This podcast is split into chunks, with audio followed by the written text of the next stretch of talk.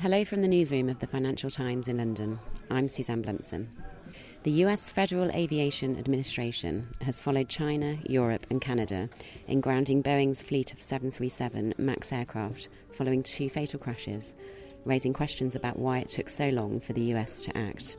Katie Martin discusses what we know so far with Sylvia Pfeifer and Josh Spero issuing an emergency order of prohibition to ground all flights of the 737 MAX 8 and the 737 MAX 9 and planes associated with that line. I've spoken to Elaine Chao, Secretary of Transportation. So, Sylvia, we just heard Donald Trump making his announcement about the grounding of Boeing's 737 MAX in US airspace on Wednesday. Can you take us through the timeline of events, perhaps starting with when the MAX 8 first went into service? Yes, so the MAX 8 is a variant of the 737 aircraft that Boeing launched in the 1960s. It was one what has been one of those sort of best selling aircraft. The MAX 8 first launched in 2017. What happened last year in October is that Lion Air, an Indonesian airline, crashed shortly after takeoff and killed all 189 people on board. Now, what's happened this week is that on Sunday, an Ethiopian Airlines crashed, also killing everybody on board. That event has now triggered a worldwide ban of the aircraft, starting with the Chinese and ending with the Americans yesterday. So, air crashes unfortunately do just happen, but from what we know so far, what are the similarities between these two crashes that are getting authorities concerned? Just to stress, we don't know anything definitive.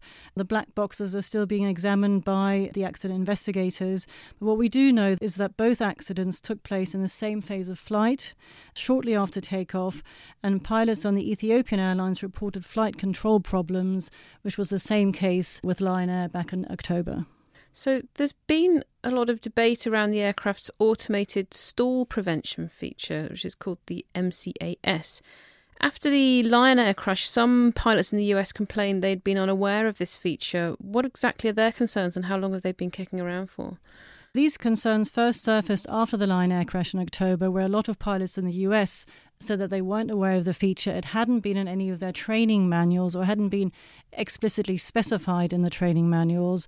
Some of them were saying earlier this week that now that they know it exists and they know how to deal with it and specifically how to counteract it if it does take effect, some of them were saying to me they thought this aircraft was still safe to fly. Right.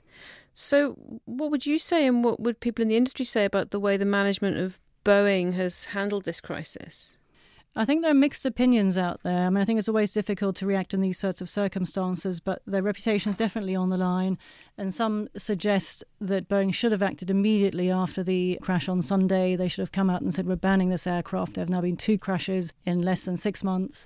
We don't really know what the cause is yet of the second one. We'll ban the aircraft. And others have sort of made the point that Boeing should have waited for the US regulator to come out and ban them, which is what happened yesterday. So a bit of a mixed view out there, but equally it doesn't look good for Boeing in terms of reputation at the moment. No, and its share price has obviously taken a hit. The rating agency Fitch has warned that the crisis could become a systemic issue with lengthy groundings and delivery delays and order cancellations what is the potential scale of the damage to Boeing? Nobody's really putting a number on it at the moment. I mean, the shares, as you say, they've tanked um, or they dropped steeply. They lost about $26 billion worth in terms of market cap. Nobody has yet cancelled an order for the 737 but the entire family, and there are four variants, is a very big earner for Boeing. It's racked up around 5,000 orders so far, worth around $600 billion. So it's a big earner, you know, big potential hit to it. Speaking of hits, Josh, what are the losses that international airlines that have ordered the MAX 737s, what, you know, what's the impact on them? So, those that have them in service already will be facing costs on several fronts. We've had one, not quite definitive figure, but quite clear figure from TUI, the travel operator, which has an airline that has five Max 8s, which it's grounded, and they said it's going to cost 3 million euros a week likely. So we know that that's 600,000 euros per aircraft. That's quite a lot of money. But what that consists of is of various things. So a lot of airlines don't own their aircraft, they lease them. And you have to pay rent or you have to pay your lease fee even if you're not using it. So you're paying the fee, but you're not getting any cash in. You've got to pay your staff because they can't necessarily transfer from one type of aircraft to another. You have to pay parking fees. It's expensive enough to park a car in London. Can you imagine trying to park an aircraft at Heathrow or wherever? And then, of course, the passengers. You have to reroute them. You might have to put them onto other services. You might be liable for compensation under certain European schemes. So all of these costs mount up.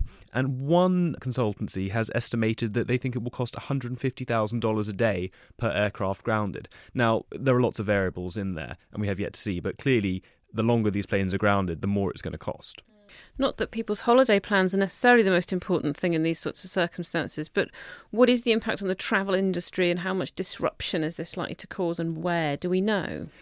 not that there's ever a good time for a crash, but the fact that it happened now in the winter schedule, towards the tail end of the winter schedule, means that there are fewer planes flying, so there is a bit more spare capacity. So if an airline can't use, for Norwegian, for example, can't use its MAX 8, so it's substituting on some of its routes its 787 Dreamliner. So that will take some of the strain, but it depends how long this goes on for, because if this carries on into the summer schedule, which actually starts at the end of the month, when planes and when flights ramp up, then they could find it very pressing. There are other places they can get planes from. They can wet lease them, as it's called, from third parties which supply them with the planes and with the crew, hence the wet leasing. Dry leasing is without the crew. Those are expensive. And of course, competition for those, if all of these planes are grounded, means that the prices of those will undoubtedly go up. So it could be hugely expensive for them on several fronts. Mm. And so, Josh, do we know who are the main customers here and where will the buck stop? Is it the airlines that will end up taking these costs, or will Boeing have to help them in some way? Boeing, I think, ultimately is going to have to help them. But the question is, how long does that help take to come? Is there a legal case? Or are there contractual wranglings that have to happen first? So we know that some of the biggest airlines, with all the airlines with the biggest orders, I think American, United, Southwest, Norwegian have a tenth of their fleet at the moment, but they also have, so that's 18, but they also have 92 on order. Now, Ryanair is interesting because they have 135 on order and due to start arriving fairly soon. Ryanair obviously has big expansion plans over the next few years is it going to be able to keep up with those in the short term if it has all of these planes. There are some airlines which have very strong balance sheets and will be absolutely fine. They can take the hit because they know they'll get it back. It might not look pretty in the short term. There are other airlines, not naming any, that will find it much harder to sustain this kind of loss on a consistent basis. Finally, Sylvia, we know that Donald Trump's budget this week proposed a cut to the Federal Aviation Administration, in spite of the fact that its air traffic control system remains years behind many of its counterparts. What's more, the FAA lacks a chief after Mr. Trump failed to get approval for his own nominee. What kind of pressure is the FAA under? The FAA is definitely under the microscope at the moment. Um, a lot of people saying it was too slow to act. Notably, the Chinese regulator was the first one on Monday to ban the aircraft from its own airspace, quickly followed by other countries around the world, and then EASA, the European regulator, on Tuesday. Some people are saying the agency is understaffed, underfunded. Others are saying that the FAA was right to wait to get some sort of evidence on the cause of the second crash. There has been some mention of new satellite imagery that has come out, which might have been one of the reasons why the FAA, together with President Trump on Wednesday, decided to ground the aircraft in the States.